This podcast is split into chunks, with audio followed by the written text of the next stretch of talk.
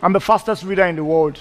I read uh, a 1,679 pages book within two seconds. Yes. Go on.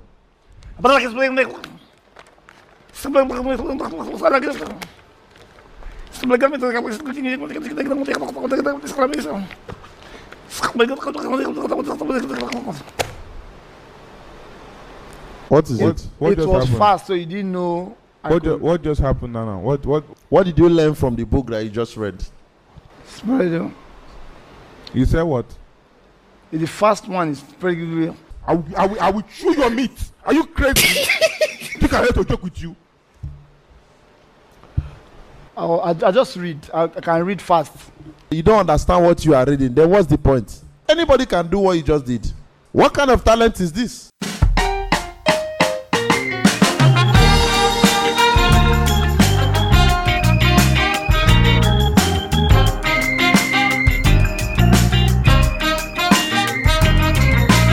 Welcome to No Truck Stops, a Pac 12 podcast. I'm Carlos at Equity Bruin on Twitter. Joining me, as always, Avery at Brave Grapes I wish I was asleep right now.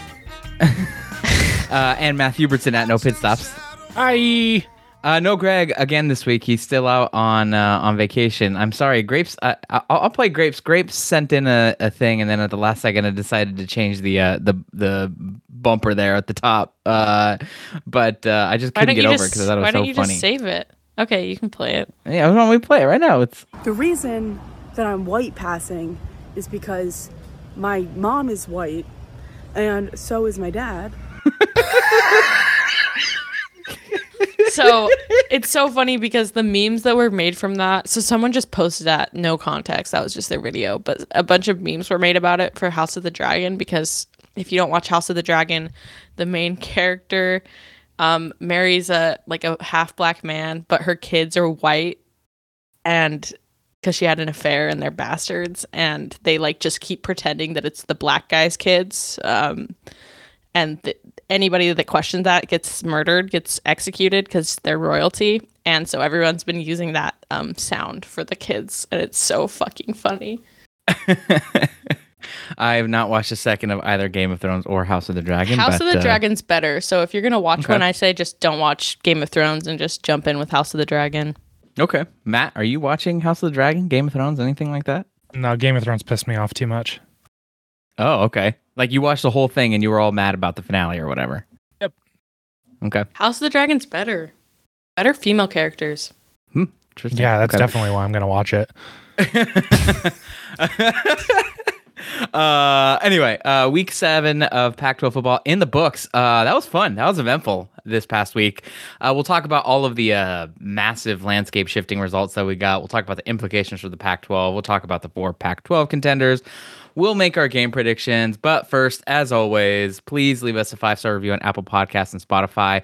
We're still stuck at 3.2 stars, so please, please, please get us to 3.5 stars by the end of the month. Uh, it's only it's only two weeks away, so if we can get to 3.5, that would be uh, pretty pretty magnificent. Uh, and if you love the show, you know, at least you can do is, is drop five stars on either Apple or Spotify. Uh, and lastly, we still have a ton of Pac 12 discourse content nonsense on our Patreon at notruckstops.com. Every Tuesday evening, Grapes and I continue to overreact to the Pac 12 happenings and doing some weirdo narrative driven previews. And uh, Matt and Greg, or maybe just Matt, I don't, I don't know. Greg, Greg, Greg missed out on last week, but Matt and I got uh, on last week to preview the Pac-12 uh, from a gambling perspective. They usually do those by Thursday mornings, but Greg being out has kind of uh, thrown us into a tizzy for his unsanctioned vacation that we did not approve of. Uh, I'm sure it's fine. Uh, Just so not if you want grinding that- hard enough, you know. really hasn't Yeah, trained his we're- replacement. Where's his stick to itiveness? It's her- it's it's horrific. Um, so if you want all that access to all of that and uh, to our Discord and live recordings of these shows, go to go check out our Patreon at notruckstops.com. Okay, let's get into it. Uh, let's start with a recap of everything that went down in the Pac-12 this past weekend. Matthew Hubertson, please take us away. So starting off today, California traveled to Boulder, and as we know, you don't go on the road in the Pac-12 and simply walk out with a win. Buffs win 20 to 13 in overtime. Platinum Colorado dead. 0 and 12 Colorado dead. Someone find Justin Wilcox and bring him to me alive.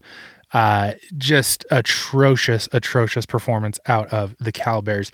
Arizona traveled to UW and lost 49 to 39. Not as back and forth as I expected it to be. UW kind of felt like they were in control a lot of it, but also felt like they were letting go of the rope the whole time. Uh, competent Stanford goes on the road and beats Notre Dame 16 to 14. Pac 12 continues to just look incredible out of conference. Utah hosted USC in the game of the year in the Pac 12 and won 43 to 42. And Oregon State did what Oregon State does in the graveyard and beat Wazoo's ass. Uh, like 24 to 7 or something. I don't know why I didn't write that score down. 24 to 10, I'm pretty sure. But uh, Mm, let's call it 7. okay. uh, anyway, good recap. Uh, that that was a, a wild weekend. The we got to start with our lead game, I think, which is USC Utah. By far the game with the most implications. Uh, Matt Hubertson, how about you take us away for this one too? Yeah, listen, you just don't go on the road in the Pac 12. Um, you- Stay home. Definitely, yeah, just forfeit. It's going to be better for you. Um, Utah USC definitely lived up to the hype. Um, USC went up 21 to 7, and like this game looked like a rout at the beginning. USC was doing whatever they wanted, Utah was very much not. Um, and this thing looked really, really ugly. Utah was able to fight back though. They ended up winning the game on a touchdown and two point conversion with 48 seconds left. Um, kind of some interesting things about uh, about like game script and and the way that um, Lincoln Riley like managed the clock at the end there. Kind of just let Utah run out the clock uh, when he could have had a good two minutes or so.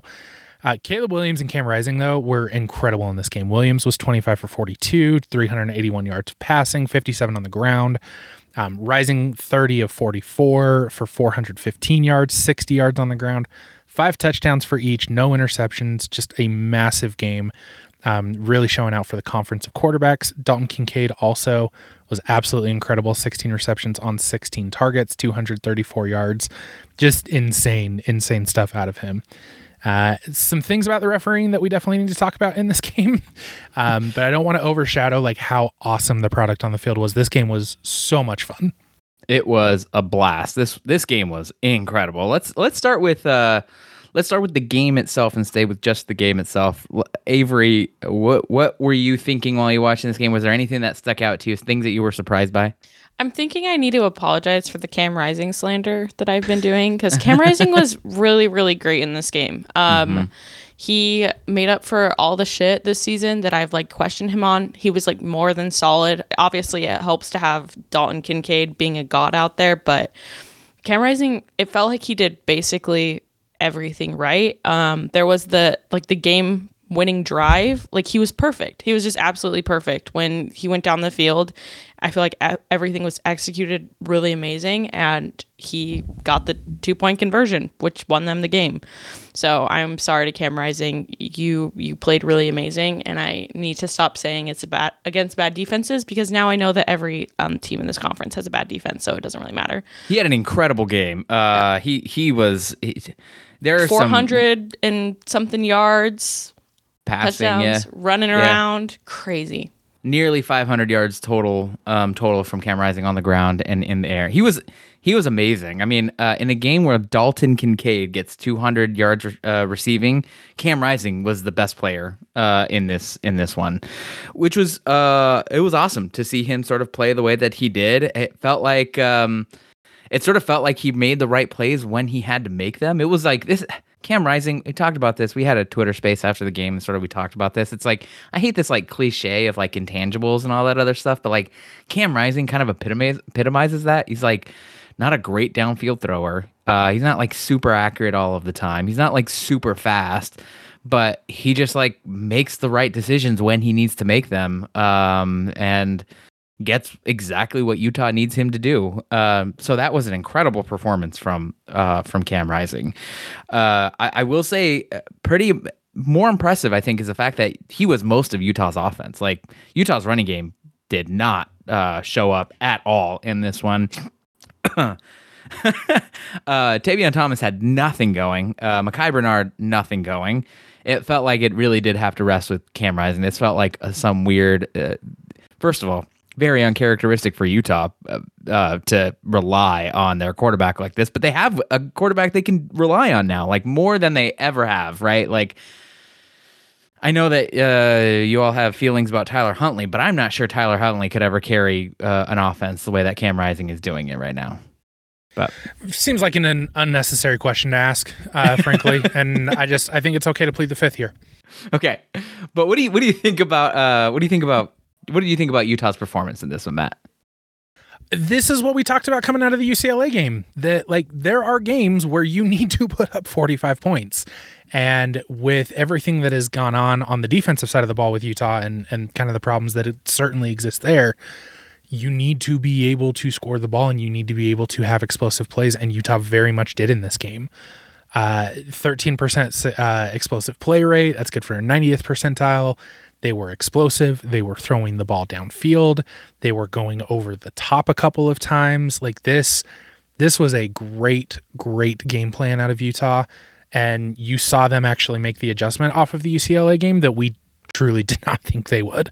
Like I, I was genuinely surprised that we actually saw like we were trying to get out on the edges. We were throwing deep middle. Like that, this was a a very welcome sight if you're a, Ut- if you're a Utah fan or if you believe that Utah is going to be there at the end. I I did not think that they were going to make this adjustment, and they definitely did. Yeah, it was. Uh, they were.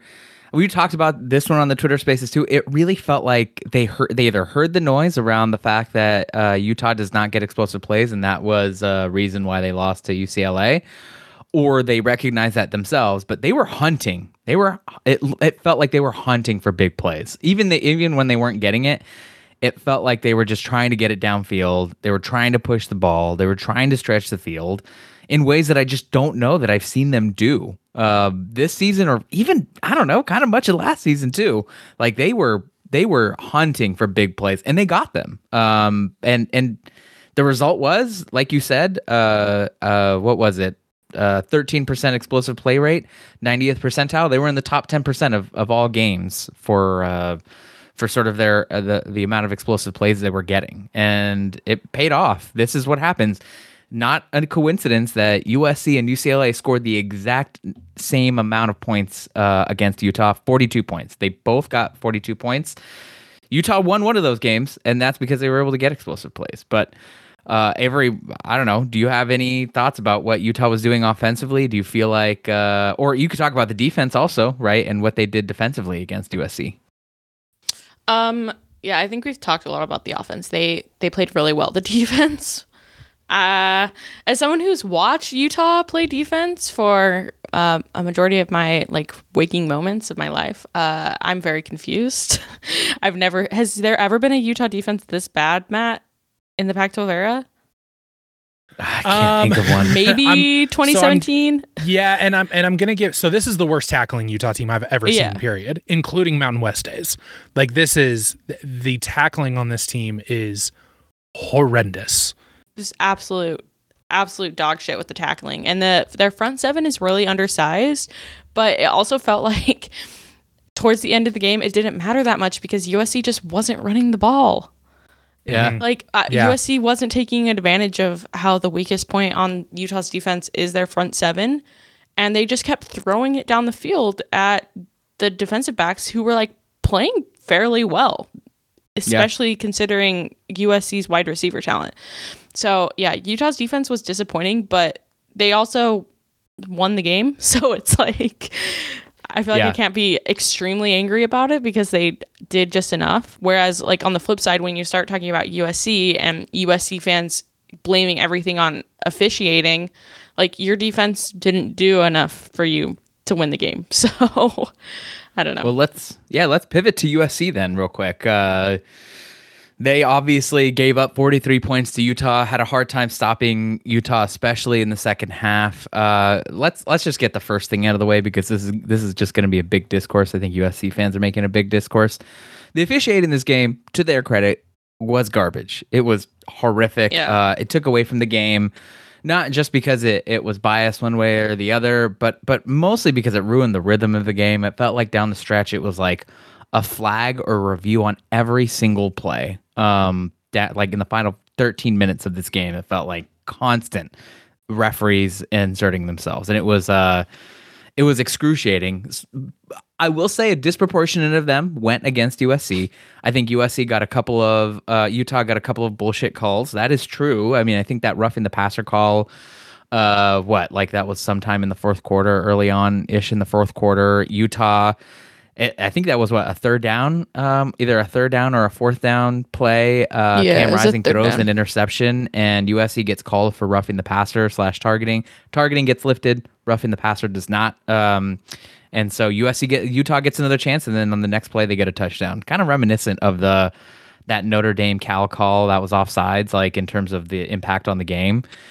So there was that. Uh, there was a couple of other PIs and stuff like that. I, I don't love. I don't. I'm. I'm not going to blame officiating for why USC lost, why Utah won. I think that's silly. But let's let's at least talk about it for now because I think that was a big discourse. Matt, you have thoughts about this? Yeah, so like the officiating was just horrendous the, the whole time. Like I whichever team lost was going to leave this game like heavily blaming the officials, especially when it's a close game and that's just the reality of close games and margin of error and blah blah blah blah blah blah blah all that shit that just really doesn't ultimately matter. Um where the hell is it? I just had it. Um their game on paper does an EPA measured based off of the penalties.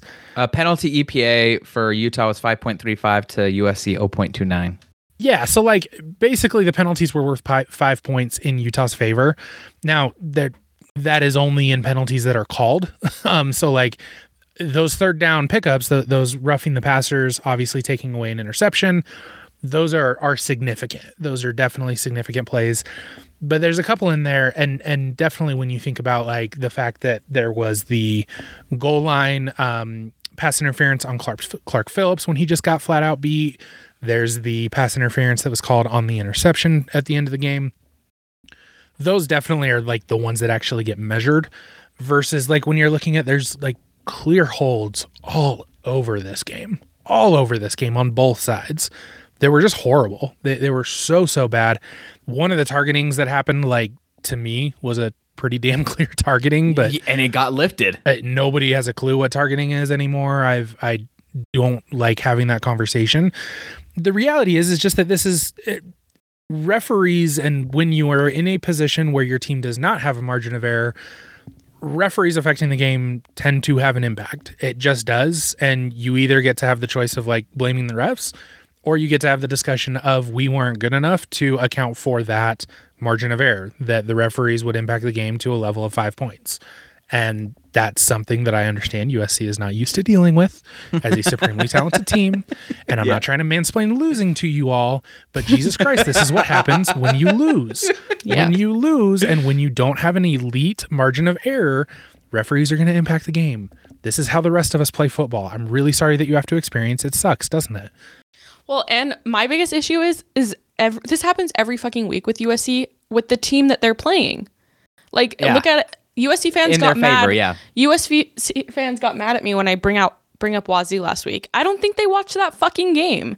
Wazoo had all the momentum in the first half. They went into halftime up, and they just continually kept getting squashed by terrible calls that went against Wazoo. Wazoo didn't score again in the second half because their momentum was just completely killed by the refing.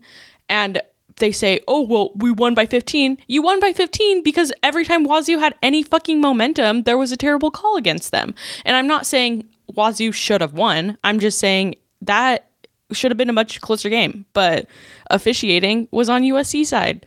And so it's like really infuriating that they get to say, "Oh, we we we actually won that game. It was just officiating." No, y- your defense is bad. Your play calling wouldn't run the fucking ball. Like you didn't have an amazing game, or else you wouldn't have been that close with Utah at the end, where a roughing the passer call could switch the game over to Utah's side. Yeah. and and I will say like I I've listened to a couple of like the instant react pods. Nobody's talking about the roughing the the the passer penalties. Everybody's talking about the way that the fucking clock was handled at the end of the game.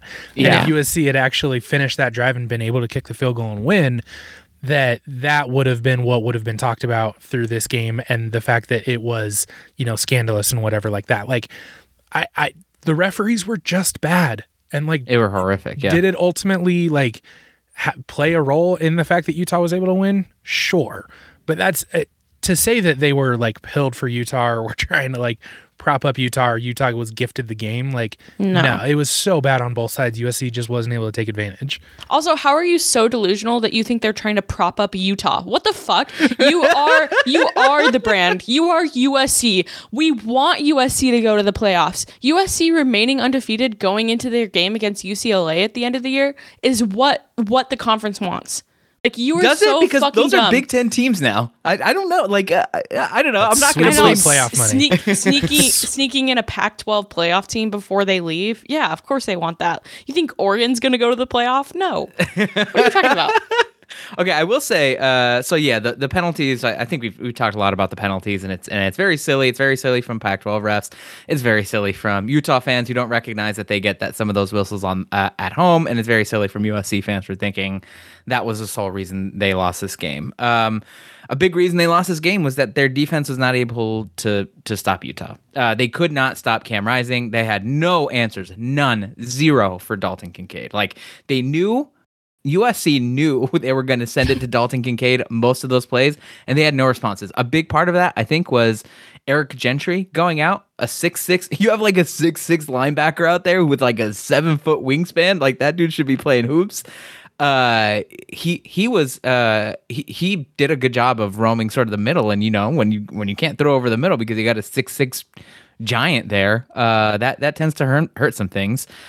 But but uh, it, the reason USC lost was they just did not have an answer for Cam Rising. They didn't have an answer for Dalton Kincaid. Did a really good job, frankly. I know we talked about this from the Utah side, but from the USC side, a shockingly good job of stopping the run. Um, Utah. It wasn't just that Utah was not uh, running the ball. It was that USC was very effective at stuffing when they had to. Um, that was an impressive performance defensively from them. But their defensive backs, which we thought was the strong part of this USC defense, got cooked. Uh, they got cooked by Dalton Kincaid, but also they got cooked by uh, Devaughn Vele. Um, he had a pretty good game, con- all things considered, just kind of going over the middle. So I I left this game feeling I don't know about the same about USC's defense. We knew Utah was going to be able to score. I knew Utah was going to be able to to put up points and yards. So uh, that's. But I will say, uh, so that's that's USC's defense, and then USC's offense. We have not talked yet enough. I think about Caleb Williams. He's uh he is both absolutely incredible, like a fucking magician, just really talented. Um, he had five touchdowns, 381 yards passing. He was incredible, and uh, The he was not perfect. The throw he had scrambling and then threw like the 40 yard bomb down the right sideline to Mario Williams. Insane, Unbelievable. I've never seen a throw like that. Insane. Well, even every time he was scrambling and he'd throw the ball downfield, like it was it was it within reach of the receiver. Yeah. Like it wasn't always caught. It wasn't always perfect, but the fact that it just didn't go beaming out of bounds and it was actually like somewhat catchable ball, incredible, incredible. As he's throwing it, it's like that looks like a prayer. And then like two seconds later, it's like, oh, that was an absolute dime. Okay, cool. That's fine. That's normal. it felt and and you know what you have to credit utah's defensive backs because that was just uh that was pure just effort from from uh Travis Broughton sometimes Clark Phillips like it felt like they were hanging on by a thread but they were hanging on. Um those were great throws. Those were USC's receivers beat them frequently uh but Utah just had had better defensive backs. That battle between Clark Phillips and Jordan Addison for much of this game until Jordan Addison went out with an injury was uh, high level television. Just really fun to watch. Um, and Caleb Williams, I will say, not perfect. I think he really hurt USC down the stretch. When these margins get small, these these plays get magnified. He goes up. Uh, this this sequence I talked about on Twitter Spaces. I'm going to bring it up here because I think it it it changed the complexion of this game. Uh, Caleb Williams uh, gets a 30 yard scrambled off of one of those insane, like magician wizard type uh, scrambles that he gets, where he's like spinning and juking and gets gets 30 yards. Uh, gets hit hard by Travis Broughton. He goes up to Travis Broughton and is barking. They're barking at each other. They're going at each other. The very next play, USC sends someone at him. They fucking nail Caleb Williams. Caleb Williams goes down off a sack that like frankly, probably he should have lost way fewer yards than he actually did because of you know he tends to get a little too. I don't know. He's he's Oh, a have- little too in his take. bag. Yeah, and then what? Let me. I'll just finish Yeah, this yeah. seconds, and then I'll, I'll kick it to you. Uh, then they get a nothing play, and then after that, he gets sacked again. Um, again, he gets sacked. Utah sends a guy at him, and they um and they get him. So yeah, I mean that was a hell of a sequence from Caleb Williams. He certainly put USC in position to win this game, but he also uh kind of took him out of it. But Matt, what were you gonna say? This is I'm gonna get cooked for this. Caleb Williams is DTR without the is 2019 DTR without the interceptions. yeah. See, David Wood said this, and I kind of the sack that sack where he t- uh, ne- needlessly took 17, 15, 17 yards made me think of Dorian Thompson Robinson in 2019. There, there's the sack. There's even, I mean, and oh, and also like with you know all American wide receivers and like not not like only grown for two weeks bamboo shoots uh, at playing at wide receiver. So like th- there's obviously some other significant differences, and I do think that Caleb Williams is definitely better than DTR, but Caleb Williams has a lot of like Superman invincibility in him, where he at times does not play within himself and does not play within the offense. And it is magical and it is incredible to watch.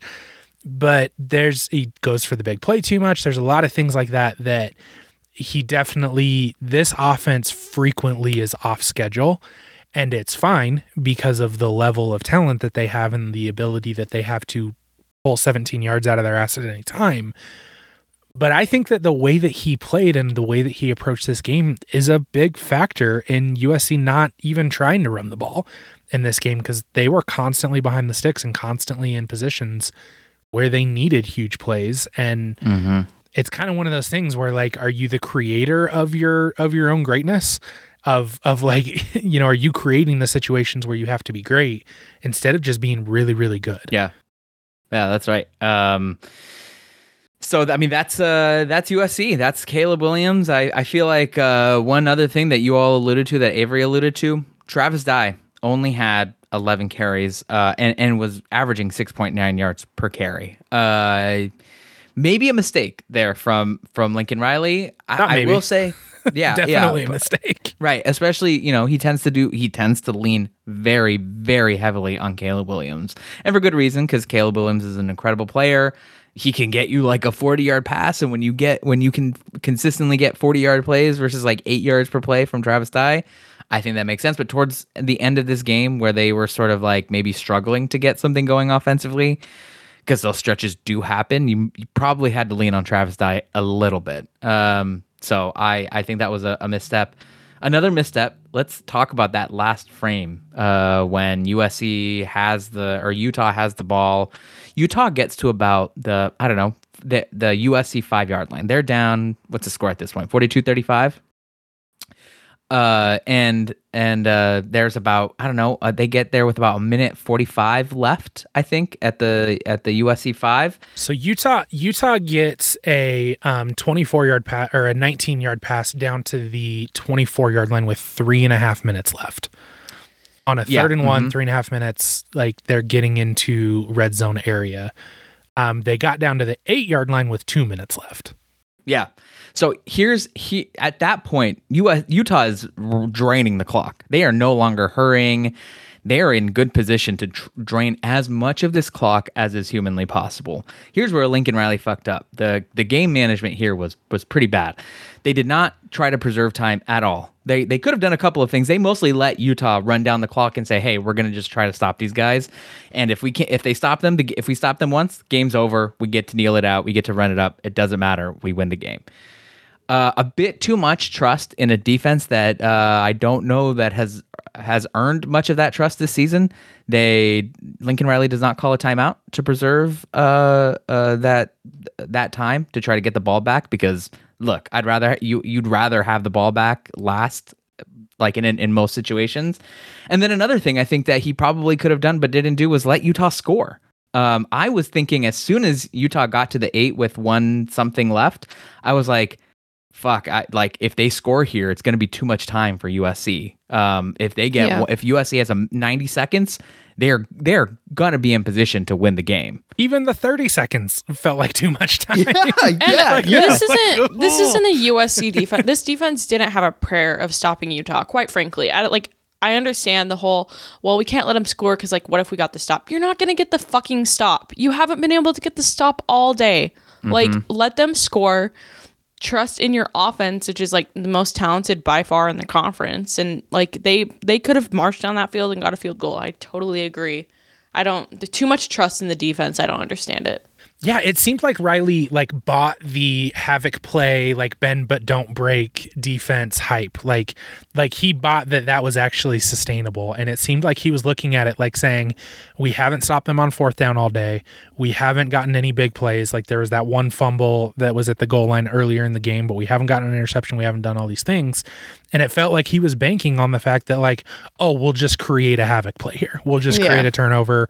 We'll just stop them on fourth down because we have an all game and that's totally sustainable and an expected repeatable skill. So like Yeah. like it, it- and that's that's kind of it didn't even seem like he necessarily trusted them as much as it was just that he was like surely something will happen it was so weird so I weird I wanted to point out that in the Twitter space last night, USC fans were saying that their defense was bending and not breaking. And bitch, if that is not breaking, I do not know what is because 43 points is the the dam is fucking broken. Yeah. bad. That was that was bad. They were not bent. There was no more bending.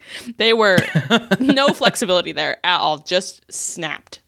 Yeah. Um so tough game management. Utah scores early. I totally think USC gets I, I mean at that point they USC only needed a field goal. You're telling me they couldn't get 40 yards in 90 seconds? Absolutely they could have. They absolutely could have. So tough break for USC, big win for Utah. Uh, we'll talk about implications. Uh, I think uh, a little bit later. I've got a segment here for for you all to chew on. But Utah now uh, still in the conference race. It, it felt like this game could have eliminated them. They stay alive. USC still very much alive in the conference race. They both are one loss teams in in Pac-12 play. So everyone's goals are ahead of them. Uh, this is a, a, a fun game. Best game of the year so far. i think so Yeah. Yeah, I think so too. I think the USC Oregon State game was a lot of fun, but this this game, just the intensity, uh, the the high level play from a bunch of different players. Like, I, I gotta say, Utah, uh, they've come a long way in terms of talent. I know that they're like less talented than USC, but this is the most talented Utah team I have ever seen by a good margin. Um, like to be able to have guys who can go one on one with Jordan Addison, inc- like incredible. Um, there were many times where I thought about this game in relation to like 2019 USC, where it's like, wait, so why is Utah Utah's not talented enough to just like leave guys on an island? They could do that this game. Uh, like I think more than I I thought they could. So pretty cool stuff. Uh, Utah's definitely in in that sort of uh, in the in earshot of USC in terms of talent at this point. So okay, let's uh let's move on. We've got more games to talk about. That that one was a blast. But let's let's talk about uh the other game that I think was pretty stunning. uh Cal at Colorado. Uh Colorado managed to win this game 20 to 13. This game was very very bad. uh I can't get over how bad this game was. I'm like looking at the stats. Uh, Colorado outgained Cal 328 to 297, so they both barely broke broke the 300 yard mark in this very very terrible game. Um, Colorado came out of it with some very clutch defense. Uh, in the end, Cal had a chance to to win this game at the at the goal line, basically, and Colorado came up with some big plays to to stop the Bears from uh, from taking this one. They win 20 to 13, their first win this season. Um, their first win against the spread, I think, this season. Uh, and Cal falls to three and three, uh, and and maybe has a claim for the worst offense we've seen in quite some time for the Pac-12. So let's talk about this game. Avery, we'll start with you. Any uh, any reflections on this god awful game? But Colorado finally getting out of uh, getting in the win column. Since this was the first game of the day and there was the largest fucking gap between this game and the next game, I sadly watched the entire thing. And let me tell you, there is so little that I can take away from this game after watching all of it, other than there is a conspiracy afoot. If you remember back to last year, last season, we had a team that was going to go 0 12. Like we all saw it. They lost to NAU. There is no reason this Arizona team should have won a game. And then they play Cal, who is devastated by COVID, but still, Arizona wins. They shouldn't have gotten a win last season. And then this year, Colorado, they're they're doing the the platinum 0 12 where they haven't even covered yet. It's very obvious this is the worst haven't team even in the come conference. close to covering. Haven't come close to covering. They no no matter how big the spread is, it didn't matter. And then Cal, Cal, a team that we thought had a good defense, we knew they had offensive problems. They have Jaydn Ott, who we argued was the best running back in the conference, and they couldn't do shit. And that's why I'm gonna say that this is a conspiracy. I believe that Justin Wilcox is purposely losing to this teams that would go 0 12 to make it so that Washington is the last team in this conference to go 0 12. Because if you didn't know, Justin Wilcox played at the University of Oregon and he's a duck at heart. So that's my only reasoning for how this happened. I don't understand it. There was also the fired coach bump, but it's a conspiracy. Is it is it possible that the job offer that Oregon supposedly extended to Justin Wilcox, uh, reported by um, Wilner, was actually this offer? W- was This was the actually the offer. offer to continue to coach at Cal and to make sure Make sure that, they no team that ever went Colorado- 0 that 12. Nobody goes zero and twelve. It has to be. I don't. You could also like very easily blame the COVID issues that Cal had last year on Justin Wilcox. Like that's not out of the realm of possibility. Like it's his fault. Yeah, the real pandemic is Bill Musgrave calling off calling offensive plays for Cal. that is way worse than what they had to deal Oh, with they're in so bad. 2021. Cal fans are telling me that Jack Plummer actually is good, and it's, and I'm just like, dude, you can't blame that much. He's better than Colorado's quarterbacks, but like that's a low bar. It's a low bar. I think I'm not even sure I blame Jack Plummer. I blame Cal's offense. Uh, looks like some shit that I watched like on the NFL in like 2001. Like they're they're like every single play, Jack Plummer is lining up under center. He's taking on every pass play. It's like a 20 strap drop back or something fucking ridiculous like that. And then like you know by that time Colorado has put some pressure on him and he's just jacking it up uh, or like throwing it at his receiver's feet or something. This is this was truly an insane offensive performance to watch. It was horrific. It was terrible. Jaydn Ott given absolutely nothing to do. Uh, he had nothing to work with. It felt like every time he touched the ball, Cal, uh, Cal's offensive line crumbled and he was getting hit like five yards behind the line of scrimmage. I am truly impressed that he managed to get positive yards in this game. Uh, he had 47 off 16 attempts.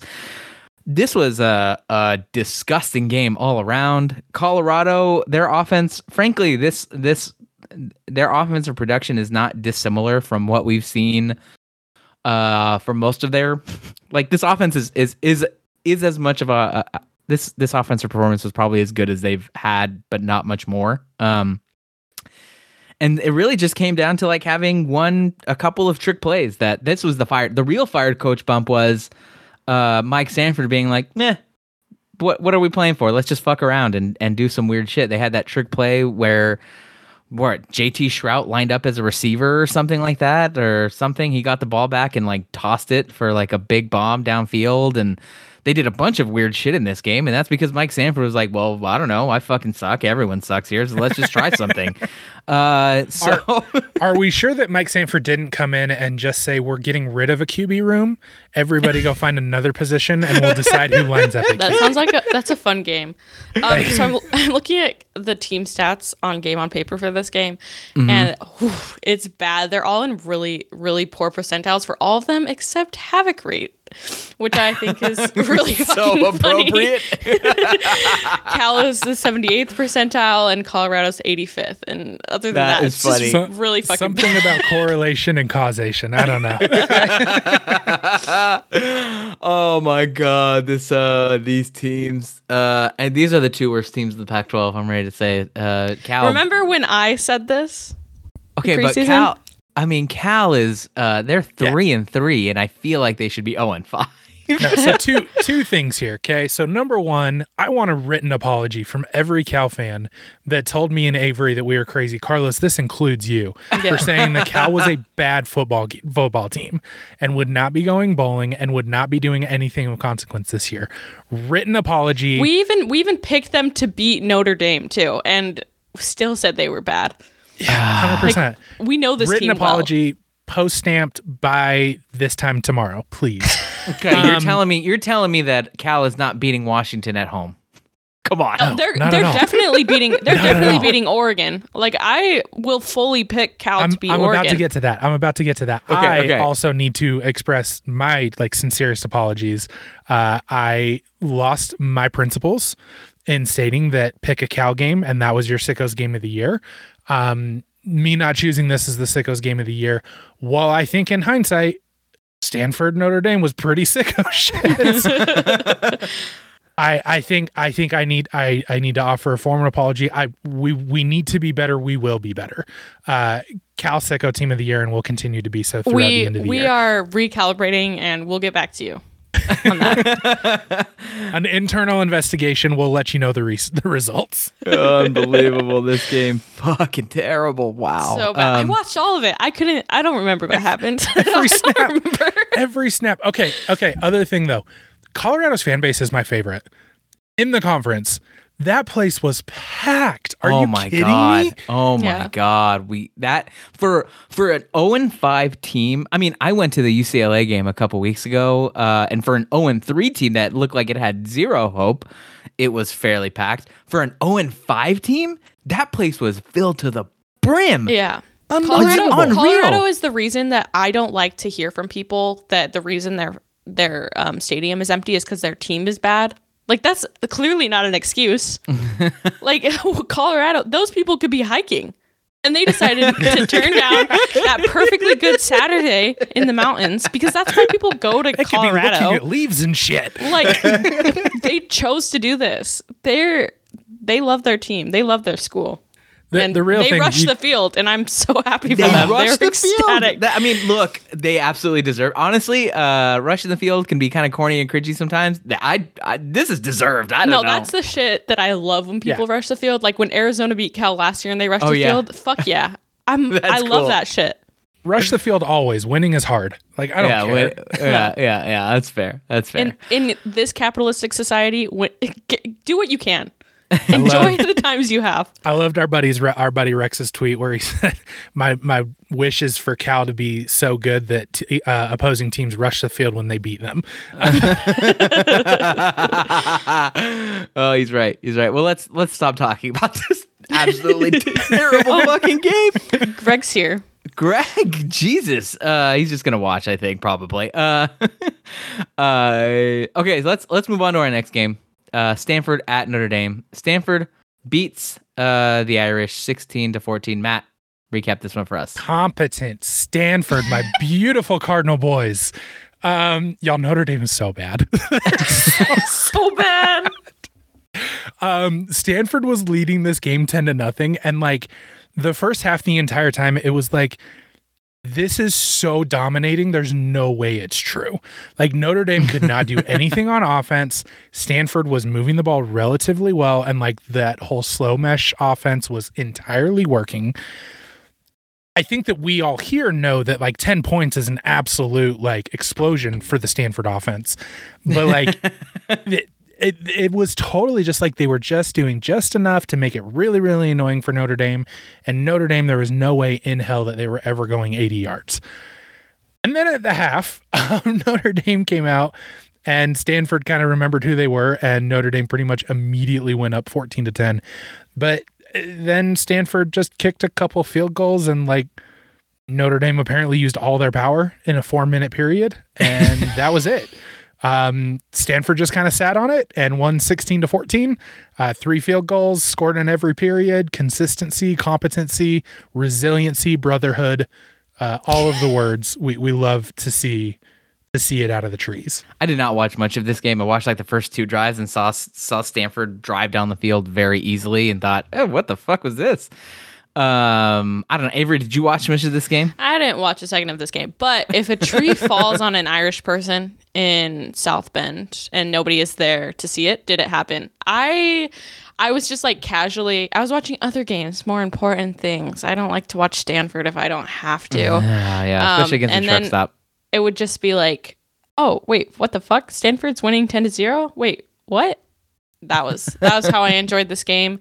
Um, I do want to make fun of Matt for not picking Stanford because Stanford is Matt's baby. It's his pride Yeah, and joy. no, I own that. what was the I talked spread? about it in the episode where I was like, I really want to pick them. What was the spread? Like 16 for Notre Dame. That, yeah. that would have been five five points, Matt, that you left on the table yeah. um, by not sticking to your guns. But you did pick Okay. Stanford last week, so maybe you're just early. I see what you're doing. You're not getting in my head again. Stop it.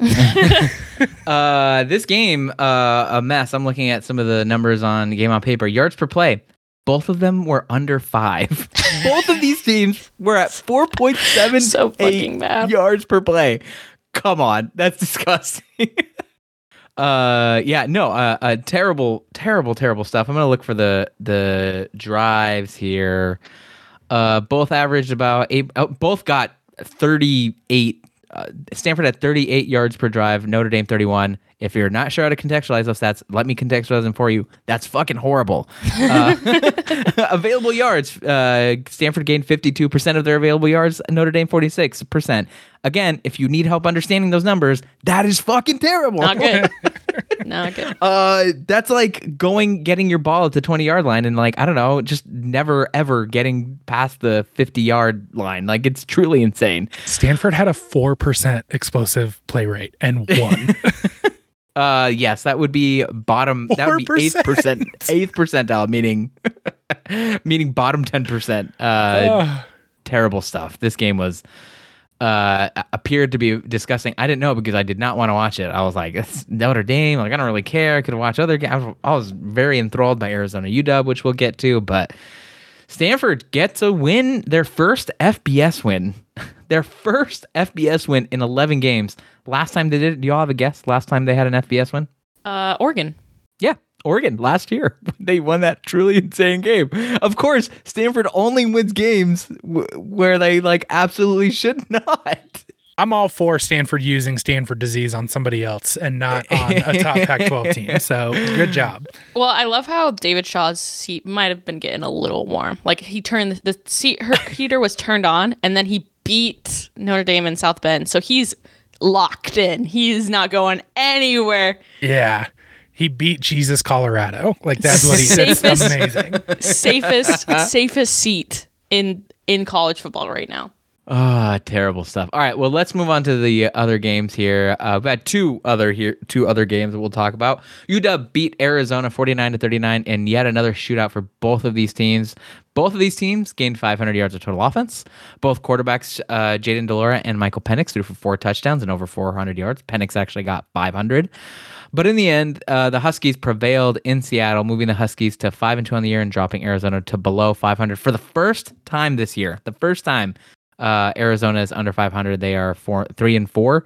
Meanwhile, Oregon State mostly suffocated Wazoo, winning 24 to 10 in a very ugly game. Both of these teams gained well under 400 yards in this one. Uh, but in the end, Oregon State's game lifted the Beavs over the Cougs, moving Oregon State to five and two on the season and dropping um, the Cougs to four and three. Uh, let's let's just ask this question: Who are you most impressed with in this game, Washington or Oregon State, Avery? Oregon State, are you kidding me? Oregon State was playing the much more difficult appointment opponent. Let me talk my shit. I got in a fight like a, a week or so ago with Reed. Um, Reed Tingley, our boy. Reed Tingley, our boy. He told me that Oregon State and Wazoo were not in the same tier. That Wazoo is a tier bu- above Oregon State. And let me tell you, I'm never wrong. I'm never wrong about anything ever. Oregon State looked really good. Um, Branson wasn't great, but you know what he did? He did exactly what we saw from Chance Nolan last season. They're going back to their roots. It's exactly what we want to see from Oregon State. Winning in Corvallis, not throwing the ball very much. That's the winning strategy. That's how you get it done. And I'm really happy that they did that. They the game looks closer than it really is. Like Washington State was never really in this game. They only had a field goal for most of the game. They ended up getting a touchdown later, but Oregon State was in complete control. It was it was incredible. I, I was sad because I wanted to see Cam Ward cook, but Oregon State's defense looked like the best defense in the conference. It was it was a beautiful game for Oregon State. I'm really impressed considering how confused we've been about their offense as a whole. And yeah, I know it's in Corvallis and they tend to win there, but I feel like it's very promising for their season. Yeah. This is uh, the best uh, defensive performance we've seen from Oregon State. Now, it just so happens that I think the matchup here was very bad for the Cougs. Uh, they do not run the ball. They never have. They haven't all season. They don't like to run the ball. They don't aren't very good at it. Oregon State is a very bad run defense, but what they're really really good at, like top 25 in the country, is pass defense because their defensive backs are very very good. And so Cam Ward struggled. Washington State struggled. They don't have receivers. Uh, it was just a recipe for disaster. On top of that, uh, from the little that I did see, Washington's offensive line crumbled. Uh, it was it fucking folded. Put Cam Ward in some horrific positions as they have all season, but it certainly felt like it just gave up. Uh, or Washington State's offensive line is on quit watch. The the craziest thing about it though is that there are so many times where like Cam Ward was standing still in the pocket and like he didn't know what to fucking do because Oregon State was covering any targets so well. They were smothering them. It was like exactly what Oregon State did against USC but against a less talented team. So of course it went that way. Like the defense played really well and again or Washington State's a very one-dimensional team, and their one dimension is Cam Ward being good at quarterback, and so it's like not very hard to defend against if you have like above average defense or even just an average defense. But like they didn't have any of those dumb. They didn't make any dumb errors. Like it was just like a very complete game by Oregon State, which is something we haven't seen from them for several weeks, mostly because their offense has just been so bad that their defense is on the field so much. So it was it was just really nice to see Oregon State get back to what we expect from them. Yeah. Uh, not not still still not a bad situation to be in. Their quarterback situation is horrific. I'll say that. Like Yeah. Ben Branson, like still not a not a great quarterback, but like you said, they he did just barely what they needed to do to win. Um, because their running game is kind of back on track. At least it is at home. Damien Martinez, Martinez, 16 attempts, 111 yards, uh, 6.9 yards per carry. Pretty good day from him. Uh, he's he's supplanted. I think Deshaun Fenwick is RB Yeah. one there. Um, very very clearly. So yeah, good for or good for Oregon State. I hope they figure out their quarterback situation. I, are they at the point where they? I mean, I don't know if they can do this just for confidence reasons, but like if Chance Nolan's healthy, I feel like he's got to come back. Like I, I don't know. It almost feels like he had those weird confidence issues and was throwing those picks, but like, man, he just feels like he he really should be playing over Ben Gulbranson at this Well, point. Considering that they play Colorado and then Washington, which are two of the worst defenses True. in the conference, like I feel Mhm. like if Chance Nolan is healthy, what better time to test it out than getting Colorado and Corvallis next week? Yeah, yeah, would be uh would be really really helpful to get him back on track. Uh, Matt, what about you? Who are you most impressed with? Uh, Washington beating Arizona, or Oregon State beating Wazoo. Well, I just I, I want to have a quick conversation and just I, I can't remember if you'll please remind me what who did you guys pick in Oregon State Wazoo again? You know what? I I preseason said that Oregon State wouldn't lose a game after the Utah game. And you know what matters more than in-game picks? Preseason picks. Because they require they require so much more so much more, I don't know, um, psychic ability. Yeah, And I'm right on track and I can't lose. So fuck off. Also, if Wazoo would have won, I would have gotten 2 points. Like you're going to tell me not to pick that game? Come on. I mean, The value there. okay, but I'm the idiot. Never mind. Okay, she's not gonna get in my head, Carlos. I'm not gonna let her do it. no, I uh, so it, it's hard because like you look at the actual drive chart for UW Arizona. You guys talked a lot about Oregon State and Wazoo, and very impressed with with Oregon State. I I do want to have a conversation. One quick question about Oregon State, but first, I for as close as the game tended to be at times in UW Arizona, I never really felt like UW was actually in trouble. Mm-hmm. And I think that that is like fairly impressive, especially after losing to Arizona State, after getting their asses absolutely kicked by UCLA. There's definitely a thing there where, like, under a worse coaching staff, UW definitely loses this game. So maybe that's something to hold on to. I don't know. Like it's not all that impressive. UW cannot run the ball. They they cannot run the ball. Uh, even against Arizona, only 79 yards. Uh, like under four, uh, looking at like right at four yards per play. Just not a good time. So still not coming out of that game impressed by UW at all, other than it, it's not a train wreck, which I guess is the bar is very, very low for them right now.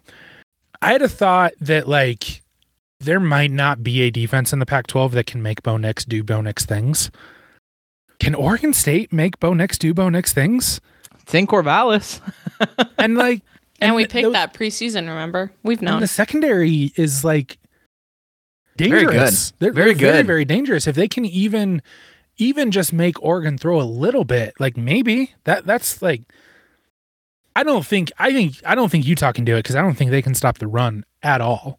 Neither can But Oregon if- State. I, I mean, I think Utah's worse, but maybe I don't know. God, I- I don't know. We're splitting hairs there. I mean, Yeah. the run defenses in this country and this conference are so bad. I'm like, who's worse? USC, Oregon State, Utah, UCLA? I I don't know. Like it's I, they're just gonna all run on each other. But yeah, good point. Kind of a thought. I don't know. Like I, th- there's definitely. I feel like we kind of left Oregon State for dead a little bit there, and Yeah, we did exactly totally. where we thought they would be. They're five and two, and Yeah. their whole schedule And ahead of them, receiving and very winnable games. we might see a ranked Oregon State. Did you say they're receiving votes and they people they the are AP receiving come out already? votes? Yeah, it did. Oh, okay. Uh, Well, UCLA is ranked number nine. Oregon's number 10. USC is number 12, number thir- 14, thir- 12, 12, something like that. They're above Utah. Utah's 15. I'm gonna look this up. I'm gonna look this up. Okay, uh, I only have the top ten because fucking ESPN and all those people only care Four about Pac-12 playoff. teams in the top 15. Okay, Love so to see UCLA 9, Oregon 10, USC 12, Utah 15. Oregon State was receiving votes. Okay, that's bullshit. Uh, swap USC and Utah. I like. I don't understand. Like the AP poll, AP The voters are difference just. is one of them has two losses. I don't get like. I, we just watched them. Be, we just watched Utah beat USC. I, I don't It was close though. And uh, yeah, yeah. USC's I resume so. is bad, bad. Like they're behind five and one Wake Forest, who lost to isn't their only loss to um ah fuck Clemson? the orange team that I hate. Clemson. Yeah, Clemson. Um like their resume is definitely worse than them. Penn State five and one. Penn State won a game on the road in Auburn. Like Penn State should definitely Yes. be ahead of USC. Like these AP rankings have been so bad this year. The the rankings have been horrendous. Yeah, but uh, UCLA and Oregon, top ten. That's a top ten matchup. So we'll get to we'll get to that in a little bit later. But uh, I, I'll just say about UW Arizona because we haven't quite talked about it. Arizona, I, I get that UW's defense is not great, and it is uh, very much not great. Uh, none of the Pac-12 teams uh, are, but Arizona's good offense is pretty good. I felt like yeah, they fuck kept up. you, Greg. Jayden de Laura was great in this game. Greg, you do not know ball. Uh, yeah, Jayden de Laura was totally good in this game. I feel like he's uh he's had some moments here. I, I really like Arizona's offense. I understand that they're three and four now. Bowl eligibility is looking harder and harder given their schedule. Um, but they've they've made a huge step up. Like they are fun and watchable in one area of the game, eh, eh, like very very good in one area of the game, and I think that matters. So, but Washington, they're they're five and two. Their goals are kind of ahead of them a little bit. They're uh, well, they're not. They're kind of out of contention for the Pac-12 title. Yeah. So they they can. But a eight, eight win season for Kalen DeBoer in year one after going four and eight would be pretty good. I'm thinking about how um, Washington was like in control of this game going into the fourth quarter. Like it was pretty clear Washington was leading the way. And then a UW fan tweeted that all of the people at the Washington game were watching the Mariners game in the concourse instead of actually watching the game because um, Washington was quote unquote blowing out Arizona. And then No. Arizona almost won the game. Arizona was Yeah. driving down their throats. Like it was happening. Yeah. So I kind of wish Arizona won for that reason. That would have been really fucking funny. But That would have been super yeah. funny. Arizona's yeah. offense looked really great in this game. I was Yeah. super impressed. Yeah, no, it was it was good. Um, okay, well, those are the games. MVPs for the week. Uh, let's hear them, Matt. You can start us off. Got it. I mean, I'm torn between Cam Rising and Dalton Kincaid, honestly. Yeah, Um, they just they absolutely entirely carried that Utah team. I'm gonna go with Rising. Um, especially like I don't think that Kyle Whittingham goes for two there. Uh, with if it's anybody but Cam Rising uh, with the ball in his hands. So uh, I will go Cam Rising, but uh, either one of them would be a great pick. Avery. Um, Colorado. Oh my gosh, Colorado, you did The it. whole you team? gotta win. I can't the I whole can't team. name a single player or their coach or anything about them, but like Colorado. yeah, who the fuck is coaching their team? Uh, don't know. anyways, Mike They- Sanford. I, oh no, oh no. yeah, Yeah, Mike Sanford. He, Yeah. looked like a UC, USC towel guy. they Yeah, he did. brought they brought their lunch pails to that game, and they no. Um, my my MVP is Cam Rising. He had an incredible game. He did everything he needed to do and more. And you beat you just beat a top ten team. Like awesome, good for you, Cam. Great week. Yeah. Yeah, big game. Uh, I also said Cam Rising. He had uh, a, a fantastic game, the best game I think of any any players in the conference. We had some big we had some big games though. I felt like uh, unironically Montana Lemonious-Craig for Colorado had a really big game. So Yeah. you know he deserves an honorable mention. Finally get a Colorado player up there. Always Uh, he has Dalton a funny name. It always makes me laugh. yeah, it's a it is a fun it's a fun name. Um, Dalton Kincaid, obviously, y'all mentioned it. He deserves a he deserves an honorable mention. Um, Stanford. Michael Penix, Jayden de Laura, they deserve honorable mentions. They had really big games. Probably Michael Penix with the winner there. Yeah, I don't know. Uh, I guess Stanford. I'm not sure who played well for Stanford. Honestly, I'm like looking back at the Not stats. a single body. yeah, uh, Casey Filkins had 32 attempts and 91 yards. That is not good. Uh, he's their best just- player. So There was one set of, foot, of footprints in that game. They, they walked with Christ. They were carried. Uh, okay, but we're unanimous. Cam Rising, pretty much. Uh, that's uh, that's pretty good. So Greg Greg says Dalton Kincaid deserves better than you people. So yeah, when Dalton maybe Kincaid can throw himself the ball, then we'll talk. But until then, exactly. Okay, let's take a uh, quick commercial break, and when we come back, we'll talk about the four Pac-12 contenders.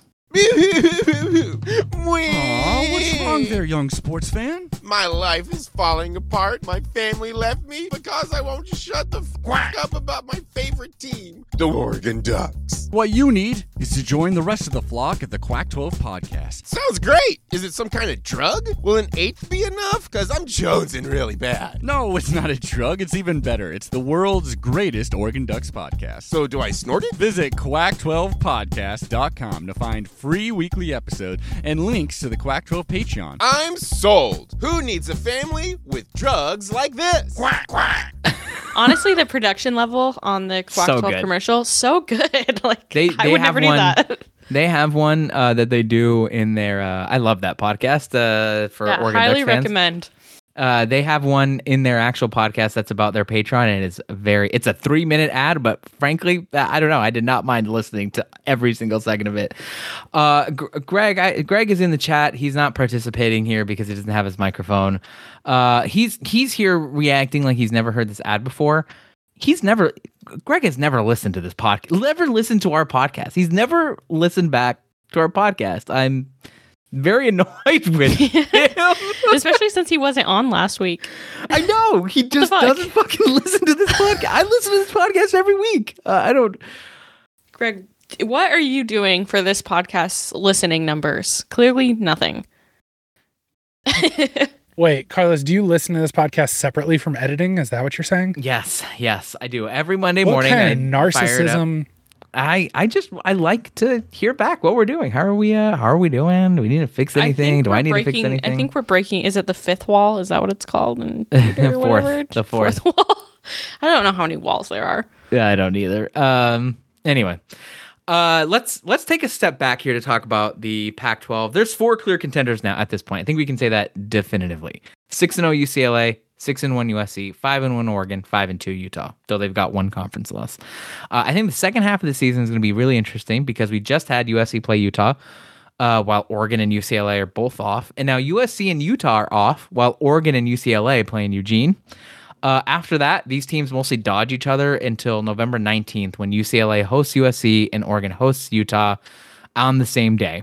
Uh, these are very clearly the four best teams in the Pac 12. I think each have some serious flaws, but they're also like really strong in some areas. So, what I thought we'd do is I want to know from each of you who do you think right now is the best team in the Pac 12? And I, and I don't want you to answer this from like, I'm not asking who has the best resume, who has the clearest path to the Pac 12 title game, but if you could pick one of these teams to win you a game against any of the other three on a neutral site, on a neutral field, who is it? Uh, Grapes, let's start with you on this one. It's Utah. It's Utah. I feel I, that's the team I feel Wow. the most confident in. And Whoa. I like genuinely just it's if you're not talking about um like how their schedule works if you're not talking about like where they have to go on the road, like it's Utah on a neutral field. I I genuinely feel like Utah is the team I can trust the most. Like USC struggled against Oregon State, whose offense was not good in that game. Chance Nolan threw four picks. They struggled against Wazoo, which, like I said, is an extremely one dimensional team. Um, Oregon's been like a very solid team, but I still feel like I haven't seen enough for them to conclude that I could be more confident in them than in Utah. And quite frankly, I still think UCLA is still a little bit fraudulent. I promise I'd never say that, but like I can't, I can't. No, I'm sorry. I just trust Utah we the can most. cut that. It's fine. Yeah, that's a that's I I like don't uh in some ways it's a it's it's a little surprising, but I don't disagree with it necessarily. Like they have you know, they're still probably the most well-rounded team of anyone in the Pac-12. They have many things going for them. They have a top 3 quarterback. They have mostly a good running game, not against USC. They've got great defensive backs. Their running defense is not great, but I don't know. Is it any is it any worse than any of the other teams? I don't know. So that's not a that's not a horrible pick. It's not I- who I would have picked. I would not pick Utah if you said who I trust the most to win the go to the conference championship game because they have to play at Oregon, and I do not see them winning that game. They are not good on the road. Yeah, they have the toughest path for sure to the Pac-12 title game. Matt, what about you? Avery saying Utah is really making me rethink things. Um, that is insanely shocking to me. Um, Greg says the Rose Bowl is a neutral site, so like it, I think it's a fair point. Exactly. I was just about to Um, take that. Yes. Yes. I was just about to say that. And UCLA has fucking beaten some of these teams on a neutral site. the The difference is that Utah has to get on a plane, and that that fucks with them. Maybe they're scared of planes. I don't know. Like that's a valid fear. I I'm scared of planes. I, I, don't. man, this is tough. I, God, am I about to say USC? Um, God, it's a great so pick. d- it's really funny because like part of me really wants to really wants to remove USC, but like I I just don't trust Chip Kelly. I I just don't. I'm really sorry. It I'm I've now I'm now saying I don't trust Chip Kelly instead of DTR. So like I've at least grown in that respect. Um, I just don't trust that UCLA team. I, there's just something about it that's just not sitting right with me. And Oregon, like you just don't have enough information to trust them. I feel. I feel like between Bo Nix and Dan Lanning, like there's just a lot of unknown. But like when you when you uh, uh, but then you can go to Utah and say that they're the known commodity. But I think the problem is that we know that there's some pretty significant flaws there. So um, my initial reaction here is Oregon. The the Okay. reality here though is that like if you're picking them at home, I'm picking every single one of these teams against the other one at home. yeah. Yeah. absolutely. If you're picking them on the road, I'm picking every single one of the home teams against every Yeah. single one of them. So Well, Reed said that. Reed tweeted that. Reed Hingley. Shout out again, Reed. Really talking about you a lot this podcast. I think he like, tweeted that where he said nicely, too. he he would pick he would pick any one of these four teams at home, and I like 100% agree. UCLA and USC get a little wishy washy because they both are in LA, but I don't know. I would pick the home team. it's it's kind of that reality of like USC and UCLA are maybe clearly the better teams, but they're so bad on the road. And Oregon and Utah are so improved at home. and they just I- have a huge home field advantage in general that I feel like the other two teams can't match. Yeah, I mean, I think uh, I, for me, I'm gonna say uh, I'm gonna say UCLA, and here's here's why. First of all, that the the great comment about Rose Bowl being a neutral site is a joke, but also it kind of is not. Uh, what is UCLA's home like home field advantage? The fact that another team has to travel and they don't. I guess that matters, but um, I they just beat the shit out of this this Utah team with a defensive strategy that I think USC could not replicate. And of course, you know, maybe Utah's making some adjustments. Um, but also UCLA might they this is crazy to say and and uh I'll caveat this in a bit, but they might have the best defense in the Pac-12. Uh like no, Like, what the fuck? I- Fuck you. think about it. Fuck I mean, you. it's It's, just Oregon this- State. None of these teams have the best oh, defense. you're crazy. You're Oh, yeah, none of them none of them Are have you stupid. Yeah, Hey. this is the thing. There are no good defenses in the Pac-12. There are none. UCLA just might be the best one. It's not like, UCLA. If it, if Um, it's if it's if I have to pick a team, it's Oregon State followed up by Wazoo. But I agree that there's no great defenses. Of these four, of these four, I would say it's UCLA has the better defense of the four I here that we're wish talking UCLA about. UCLA and Oregon State played. Anyway, I- uh, so I let, wish. Let, let let me cook here a little Still bit. might. So you they still might. UCLA has uh has probably the best win at this point. They just beat you. They just beat Utah last week. Um, obviously Washington that loss is looking a little worse these days, but Washington's five and two, and you know I don't know they're pretty good at home, maybe bad on the road. Uh, UCLA has the best quarterback of the four, I think. Um, not by a huge margin, but DTR has had the better season. Looks more mature, looks more composed. Uh, I think plays better in bigger games. Um, I think UCLA might have the best rushing game in of the four. Uh, and I think they have. Uh, this is hard to say because USC's pass rush is really good, but I'll say that they have the best pass rush of the four. Um, so I, I think those things combined, I'd pick UCLA on a neutral site, and we've seen them play on a neutral site ish, right? Like you, it wasn't as if the the the confines of the Rose Bowl are are very hostile, and they beat Utah pretty handily. So I'm gonna pick UCLA, but I I am very fearful of USC on a uh, on a neutral site. I think that what USC looked like against Utah in Salt Lake City made me feel almost better about U- USC. Uh, given what they were able to do and what they were able to get, they did not look bad. They looked very, very good. It looked like early on, if Utah did not hang on by a thread, they could have gotten blown out. the The issue is, is reputation and trust, and and like you, Oregon And and, USC's Utah. injuries. USC's injuries.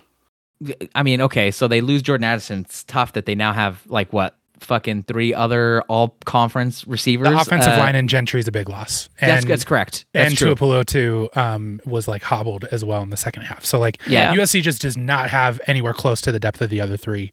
That's where I definitely like push UC, USC off to the side. which is Yeah. fucking crazy. That's Greg true. But a- I will Greg- say, Go ahead.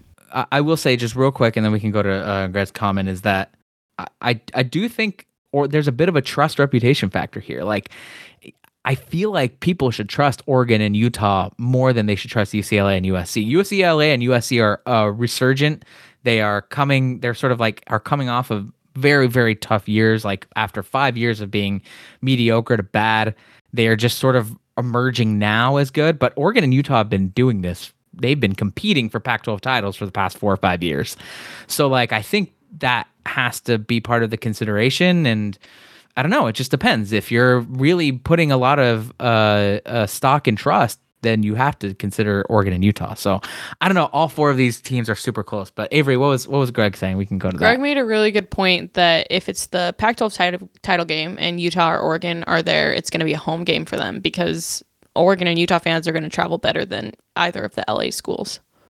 I don't think that's true. I think like uh, I, I think they will travel. Well, Utah fans are going to travel better than any of the other schools. That's probably true. I don't think it's going to be a big. I don't think it's going to be as big of a disparity. If UCLA goes into that or USC goes into that like eleven and one, and they play Utah, I, I think it would be like a, a 55-45 split, maybe 60-40. Like I, I I think people are sort of like LA fans or blah blah blah. Like oh Utah fans come out for it, but like if USC or UCLA are like nationally like recognized they they will come out of the woodwork for their teams. USC fans will absolutely fill that stadium if they're going to be in contention for Nightmare. a playoff Nightmare. Uh, well, what I want is for USC fans to crawl back into the woodwork because I'm sick of them. I'm fucking annoyed. Yeah, can we talk about that? God, I they're think this so is very important for the dynamic of our podcast and our listeners understanding where we're at. Um, Avery, can you tell us what a strong USC has done for our Oh podcast? I've been I've been a Utah hater all year. I have a lot of um un untreated trauma when it comes to Utah. and something about Utah being worse than people expect, it just makes me feel good and warm and fuzzy inside. Anyways, I picked USC to win this game. I wanted USC to win this game. I now now after interacting with USC fans, when I agreed with them on so many things, I'm like crawling back over to Utah fandom, which makes me sick. Sick. Let's be very clear. You interacted for 13 minutes, uh, 14 Maybe. minutes. I, Maybe. A- after five minutes of ta- about complaining about the officiating, listening to that, I was I was out of there. I was like, "Fuck you guys! Yeah, you I have told y'all. Five star told y'all. players. Stop complaining." I'm finally understanding why why everyone says the Pac-12 needs a strong USC, and it's because it galvanizes the other 11 fan bases. It really does. It's not. That's not untrue. Like it people just are means now. more now. It just means more. they are back to hating USC. Everyone is back to absolutely dunking and preying on USC's downfall. Um, uh, anyway, uh, good discussion. Anything else about these four teams? About who you think is the better team? Factors, considerations.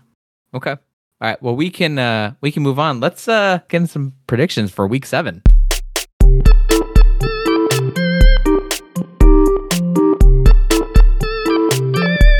All right. Uh, let's start with standings. A standings update from Matthew Huberton. Um, yeah, the group goes one and four, other than your boy Never Fade Matt. Matt knows ball. This is known. You got I- two right. yeah, You went two. You went two and three. infinitely a hundred percent better than you. A hundred percent. Factually. Um everybody everybody goes one and four except for me. I go two and three because that's significantly better. Uh nobody gets an underdog win here, which brutal. Just brutal. Yeah. Uh, so points remain pretty much locked. Avery and Greg at 44, Carlos at 43, Matt is at 41. Greg maintains the tiebreaker on the records. When like considering actual records, we're all one game apart. yeah. crazy. It's just which games we picked. Yeah, We've been doing crazy. a lot better this year. This week was this week sucked, but this is the shit I live for. I I want to I want to get one right every week. I want the Pac-12 to be that crazy. I will say, I think this is going to be a rare year where like the top teams in the Pac-12 aren't having dumb losses. Like it just doesn't feel like they've got a dumb loss in them. Who knows? Famous last words. We'll find out. Yeah, you sweet summer spirit. Uh, we also don't have our uh, our Pac-12 pick'em party betting bonanza, whatever we're calling it, because fucking Greg has a spreadsheet locked somewhere. So I we've got- believe I believe that Matt is um in the lead again oh God. with like seventy percent or something. Insu- insufferable. I'm still in like Truly third shocking place, stuff. which is still the most shocking thing about this. Um, oh, Greg finally sent it to me. Ah, jeez. Okay. I don't think it's updated with the rankings though, is it? Does it? You got to do a bunch of I spreadsheet don't math. know. Yeah, let's just let's just Yeah. not Let's just- talk about Oh, it. how are they? Oh my gosh, this is Carlos. They need a middle manager to take this over. Holy Oh, hell, terrible. Terrible. terrible. unbelievable! Wow. just unreadable. Own Poor process. Poor planning. Own the unpaid interns. All right, well, let's just get into our game predictions. Uh, USC and Utah are off this week, as are Washington State and Arizona. So, a refreshingly light slate of just four games. Thank God. We need to talk Uh, about how most of my players um, on my fantasy team come from those teams. So I think I Oh. have two Ah. guys available this week. Good looking Yeah. at. I need to update that. One of them's Tanner McKee. So Tanner McKee's on a bye this week. no, I, he's one of my guys that's Oh, he's one available. Like one of two. Yeah. And uh, Stanford has to play. Who does Stanford have to play? Oh, Arizona ASU. State. Ooh, it's pretty good. I Um, believe I'm f- have four wins. do you? Yeah, so I'm on I'm on the track for bowl eligibility. I uh I am at the top of my little league there. Um gotta have to update it because yeah, no Caleb Williams, no Jordan Addison. Jordan Addison though, gotta see what he does. Bad for fantasy, bad for worse for him. Yeah. Uh, it says out for next game is what the injury report was. Well, it's bye week, so He's done. oh yeah, here. yeah, yeah, yeah. Okay. Um, Yeah. I got my first win this week. Pretty happy about that. Um, Good. Been absolutely getting cooked. Yes. It was your first win. brutal performance. My first win. I'm you like are third- Colorado. I'm like third in our group in like total fantasy points. Like my team is good, and I just keep getting matched up. It's it's it's juggernauts. giving it's giving Colorado. like I I played Jade Jaydn Ott like the week that he had his day, and yeah, just not a good time. Rip, rip, rip. Sad, sad. All right, uh, let's let's talk about the actual games. First up, the big one. I think the biggest uh, the biggest one of the slate by uh, a good margin. This one is getting college game day again. 12:30 p.m. on Fox. Number 11, number nine, UCLA is traveling to number 10, Oregon. Uh, this was college game day last year, almost exactly a year ago. Uh, So pretty weird that Oregon now gets a shot at hosting this. Oregon is a five and a half point favorite. Avery, who wins? Who covers? Listen to me. I I'm trying to pick what my heart tells me to pick and not pick um to game the point system because holy shit, Oregon five and a half point favorite. UCLA, that's great value. That's three that's two points right there if UCLA wins. But God, I'm gonna doubt UCLA again and say that Oregon Oregon wins this game and they're gonna cover. Okay, Matt. Yeah, I'm also on Oregon. This taking the home team. Yeah, uh, probably a good strategy to take the home team. Mm, We have not seen UCLA on the road, though, really. Uh, we saw them against Colorado. We don't know what they're like as a road team. DTR had a better season last year on the road than he did at home. He plays his best in big games. I'm picking UCLA to win. Uh, maybe that's a bit of a homer take, but we'll we will find out. I'll allow it. Uh, anyway, uh, 1 p.m. Pacific on the Pac-12 networks. Arizona State traveling to Stanford in what is suddenly a weirdly maybe interesting game. Stanford is a three-point favorite. Matt, who wins? Who covers? It's weirdly interesting. Stop it. Sicko's game of the week.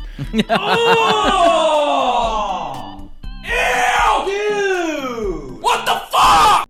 Do we have do we know what's going on at quarterback for ASU right now? I It's got to be Trenton Bourguet, right? it better Is be. it is it Bourguet again? Bourguet still? Trenton Bourguet. I haven't heard any Um, updates on that. Yeah, I have no idea. I'm gonna pick or- uh, Arizona State. Avery. Yeah, I'm gonna pick Arizona State. I'm I'm fully on Arizona State bowl eligibility grind right now, and I think they're gonna win this game. Oh, I don't know. It's like, do we do we like that Arizona State beat? Who did they beat? Washington. Do we like that Arizona State beat Washington more, or that Stanford beat Notre Dame? I don't know. No, no, no, Uh, no, no, no. You're missing it. Does Arizona State have a better anything than Notre Dame? Because anything means they win. Okay, but you all are forgetting that this is a home game for Stanford. Oh no, you're so right. You're so right. Give me Stanford. I'm gonna pick Stanford.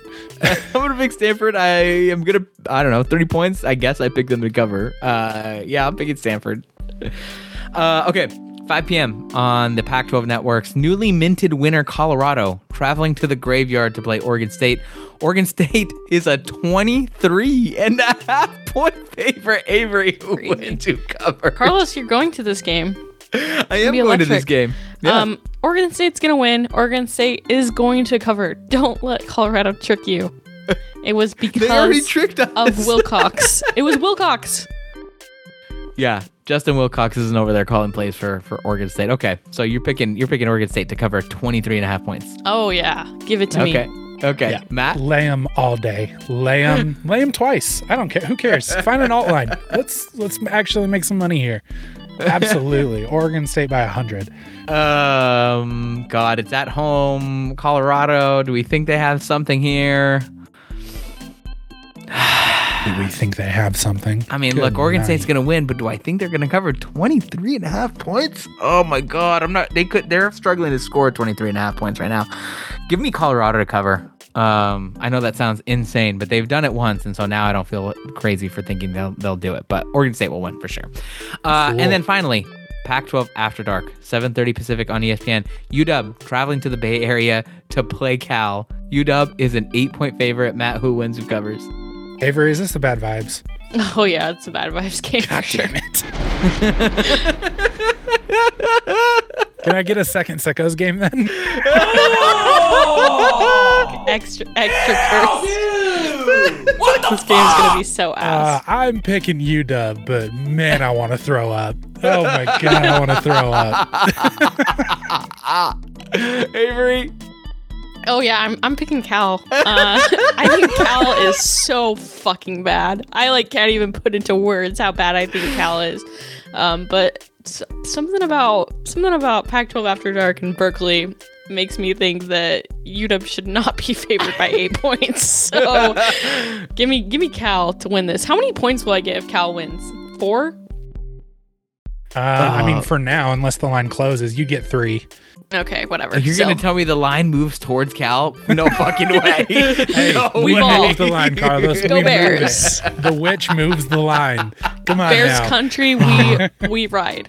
God, I I like don't know uh because Washington is clearly a better team, but we're not, we're forgetting about Washington's absolutely cursed history in Berkeley. And if there's anything no, we know about. Washington, No, we're not. oh, I don't feel good about this at all. But I'm gonna pick Washington, but I do not. I'm gonna pick Washington just for the graphic, just so that Avery gets the uh, the Uh-huh. one gal logo on there. Um, but oh, I don't let the record show. I do not feel good about this one at all. The line being eight feels so wrong. It's- It's so incorrect. Something is terribly wrong. Because right, it so- should, because like it should be like 13, 15, like e- even Vegas. something knows. normal. Something even normal. Vegas knows. Yeah.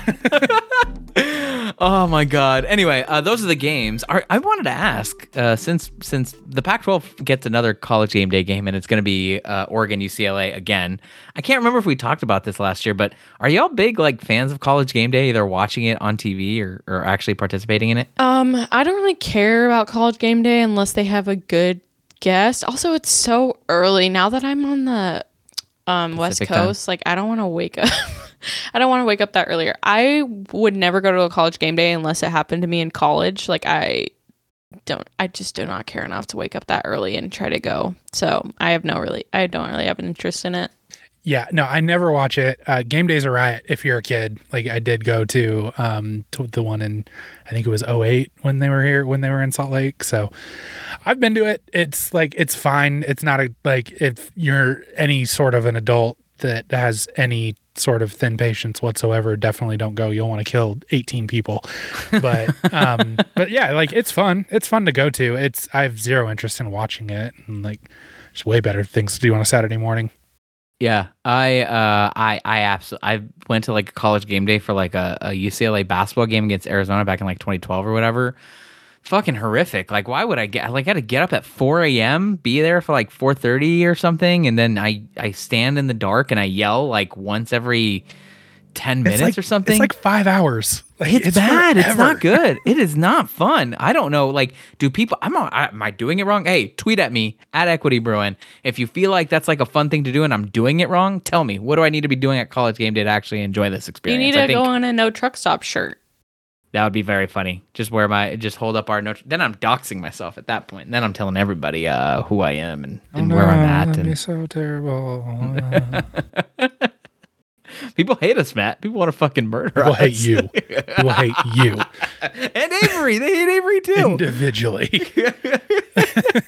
Yeah, but no one's gonna no one's gonna hurt me in in Eugene or actually I don't know about fuck, that. I Come don't on. know. They do not like me there either. the second the Utah fans hear this episode and find out that Avery has come back into the fold, has repented of her sentence, like that, she's got an army behind her. It's They're great. they're gonna DM her being like, "Oh, you see that Carlos guy's a fucking asshole. You Yeah. believe us, right?" It was it was always the influence of of the cat. Uh, It's- yeah. I don't have original thoughts. No original I original just wait for Carlos to tell me what to say. Um, Truly insane. All right. Well, that was our show. Uh, if you want more Pac 12 stuff to dive into, we're talking about Pac 12 all week. Uh, check out our Patreon at notruckstops.com if you want any of that. Or follow any of us on Twitter. We're always doing some sort of crazy uh, discourse. All of our ats are mentioned in our bio at No Truck Stops Pod on Twitter. So go check that out. And send us your questions on Twitter also. Flock did a great job last week sending us a question over DM. We love questions like that. Send us more. DM us, uh, any of us. Uh, but if you want to make sure it gets read, at No Truck Stops Pod uh, on Twitter, and, and we'll get to it. Anyway, that's Avery. That's Greg. That's Matt. I'm Carlos. This was No Truck Stops. Thank you for listening. And remember, there are no truck stops here. Greg, you're a truck stop this week. Sorry. You're a truck stop, buddy. Bye. Patience are wearing. Said I'm lonelier than a single sax on a quiet city street. Things aren't always greener on the sunny side of the street. And I don't mind if the sun don't shine. Cloudy weather suits me fine. Pouring up the best wine on the boat tonight. I think I'll be a superstar.